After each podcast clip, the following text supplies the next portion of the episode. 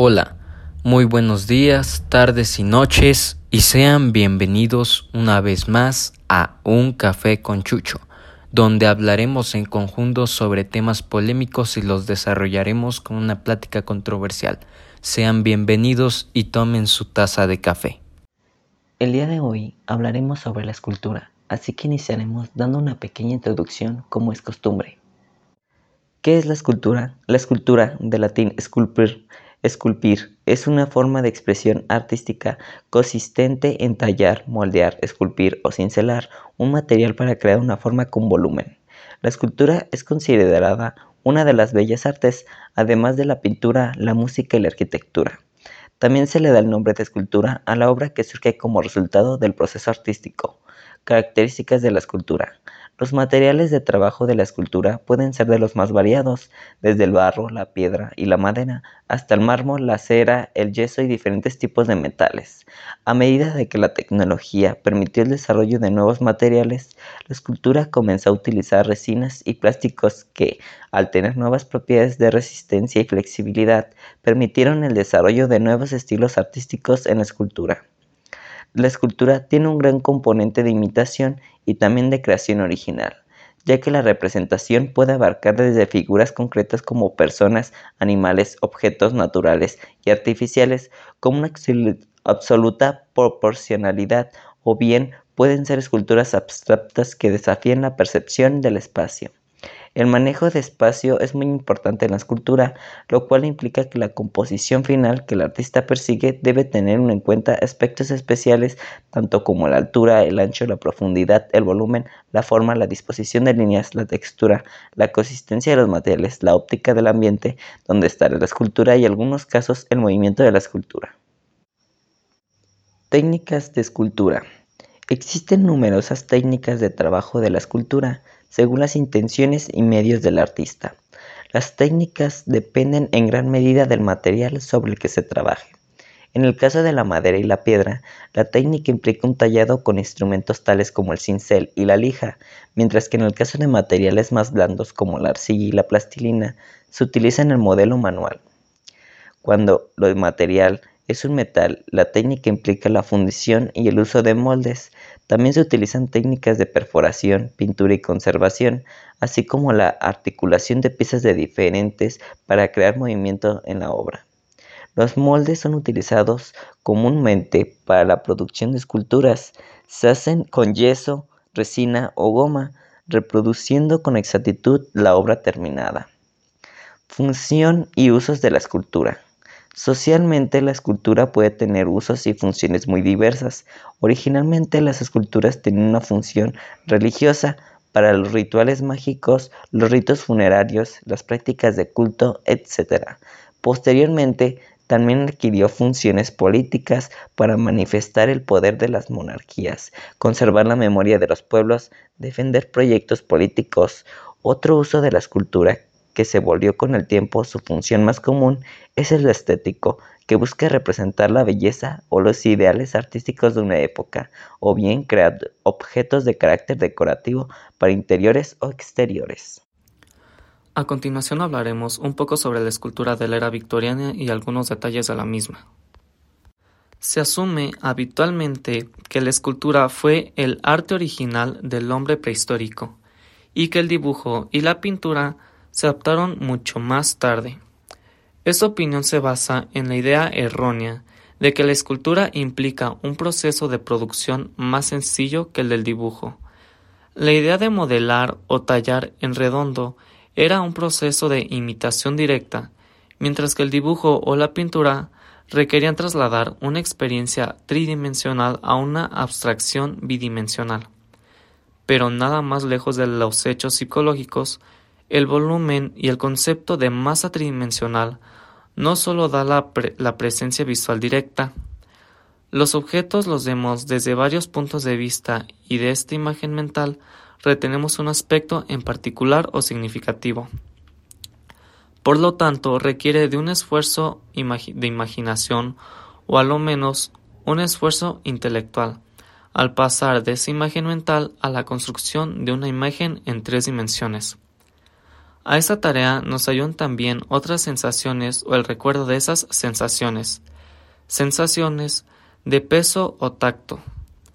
Pero de, de este hecho solo sirve para suponer la concentración y la representación de la solidez de un solo objeto sólido. Otra de las principales propiedades del movimiento fue la revolución de la función decorativa de la escultura. Thornycroft, Frampton y Pomeroy fueron los principales participantes en el movimiento para elevar el nivel de la escultura arquitectónica desde el trabajo de Hatwork hasta la artesanía totalmente integrada, a menudo en estrecha asociación con arquitectos miembros del Art Worket Guild y el movimiento Arts and Crafts. Harry Bates en particular se especializó en paneles en relieve independientes, que podrían ubicarse en edificios como lo fue su tríptico de, de la Eneida en 1884 en la Galería de Arte de Glasgow. Una vez más, la, integración de la escultura en el interior doméstico fue un grito de guerra. Gauss escribió un artículo sobre el lugar de la escultura en la vida cotidiana en la revista de arte de 1985. Todo Pielman organizó una exposición de escultura para el hogar en The Fine Art Society en Londres en 1902. Lo que se preveía no era una colección de mármoles o bronces de tamaño natural, para la cual la mayoría de los amantes del arte incluso no tendrían dinero ni locales adecuados. La solución perfecta residía en la serie de estatuillas de bronce editadas que los escultores estaban decididos a hacer en circular. La variedad de temas poéticos, imaginativos y espirituales fue considerable. Hubo numerosas aventuras de amor o destino. El Sigurd de Valles puede parecer una poesía sencilla, aunque enérgica y alegremente tratada. Circle de Mackennal respalda todas las implicaciones cautivadores de la femme fatale, de la leyenda clásica de una serie fluida de pequeñas figuras en acción animadas, coronadas con una serpiente enroscada alrededor de la base. El escultor afirmó que estaba más interesado en el valor que estas abruptas masas de luz y sombras que daban a su, a su figura que en el significado alegórico de las formas mismas, es decir, hombres atrapados. Eso fue reconocido en París como poesía.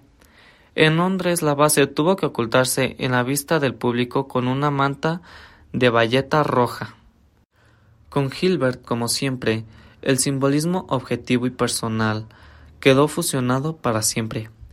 Ícaro no es solo el personaje clásico, también es el artista ambicioso, que lucha contra las limitaciones materiales, anhela la libertad espiritual, un exhibicionista deseoso de realizar algo sobresaliente en público y ser admirado por ello.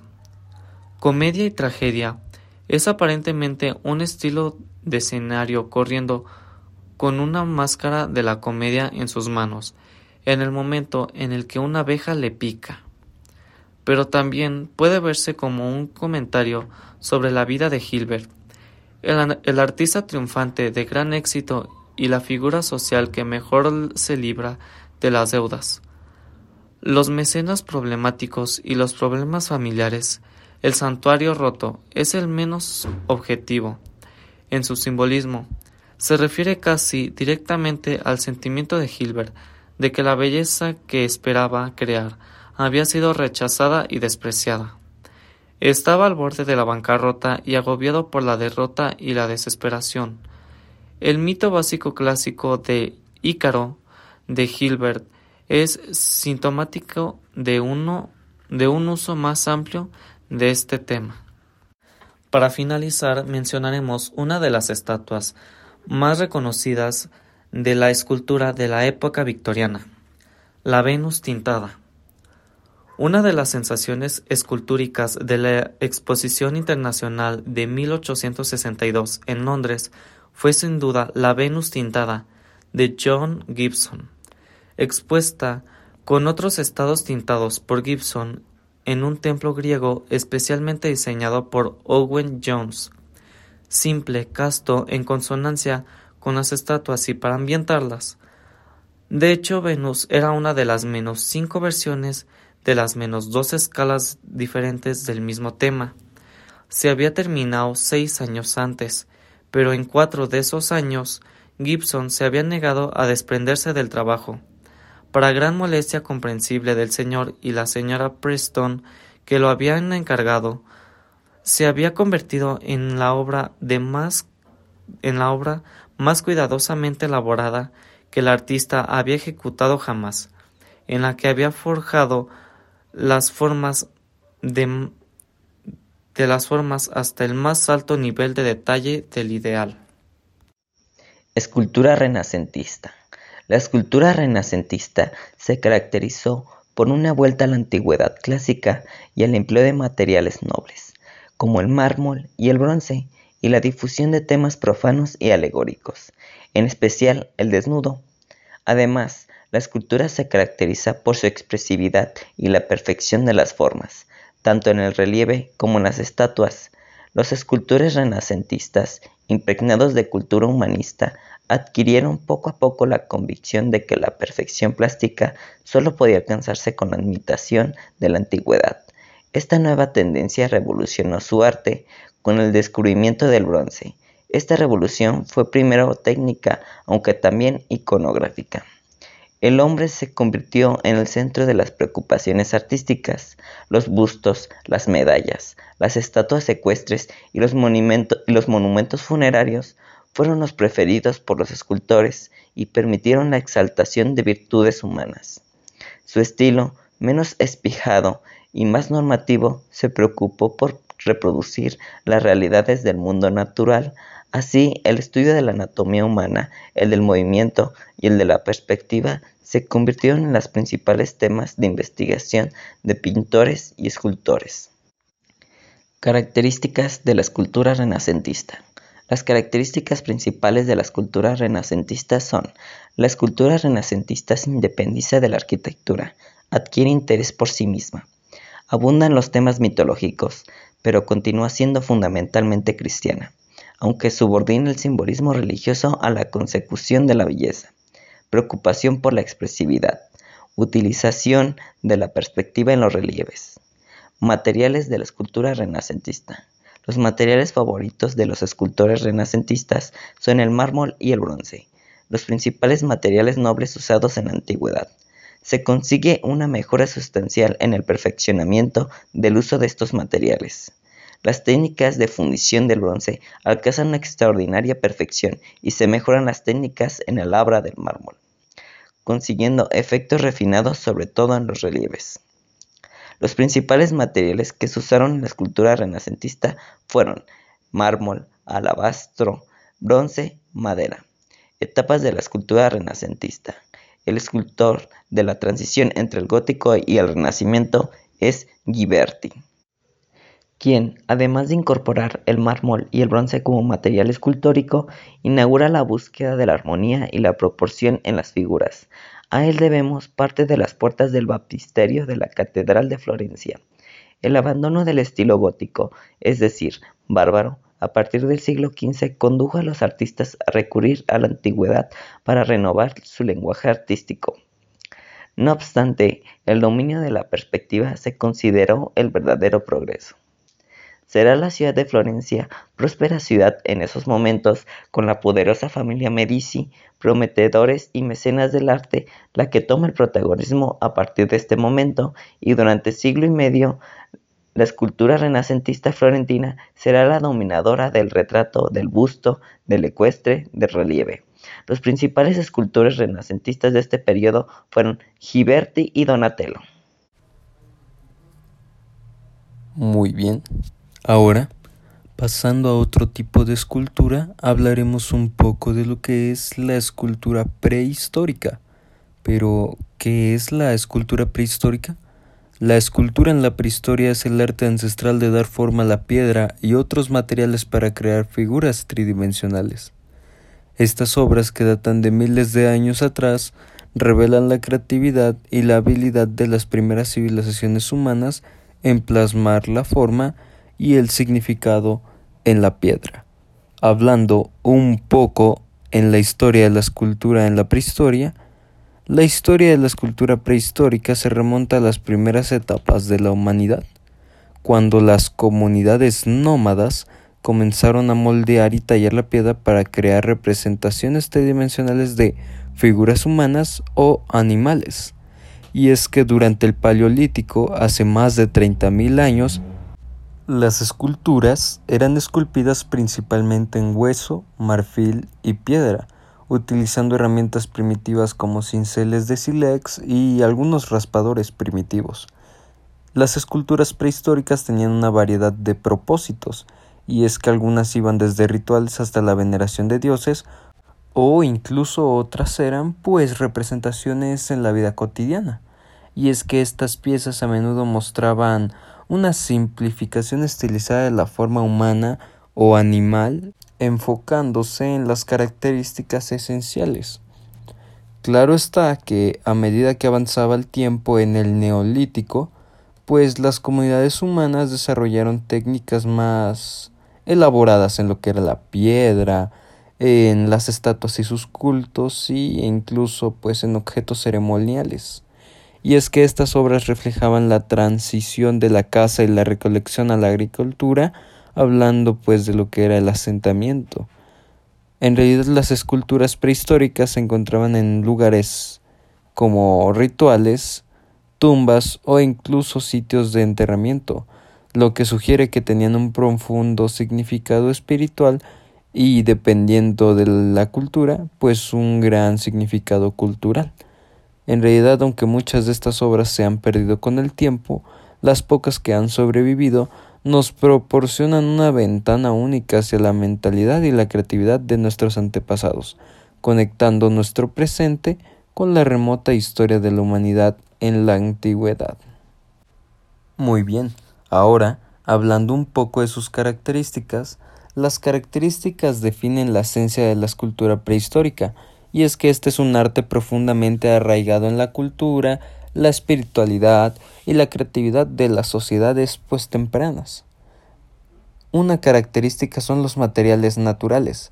La escultura prehistórica empleaba materiales como hueso, marfil, piedra y arcilla disponibles en el entorno para crear obras tridimensionales. Otra es la simplificación estilizada, y es que las figuras humanas y animales se representaban con una abstracción estilizada enfocándose en características esenciales en lugar de realismo detallado. Otros son los focos temáticos.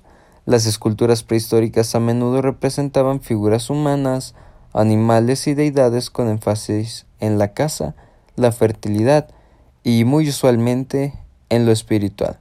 Otros son los propósitos, pues rituales y simbólicos, y es que las esculturas tenían significados tanto para rituales, tanto significados religiosos, que probablemente pues estaban vinculados a prácticas de un culto, alguna ceremonia o más que nada alguna creencia espiritual.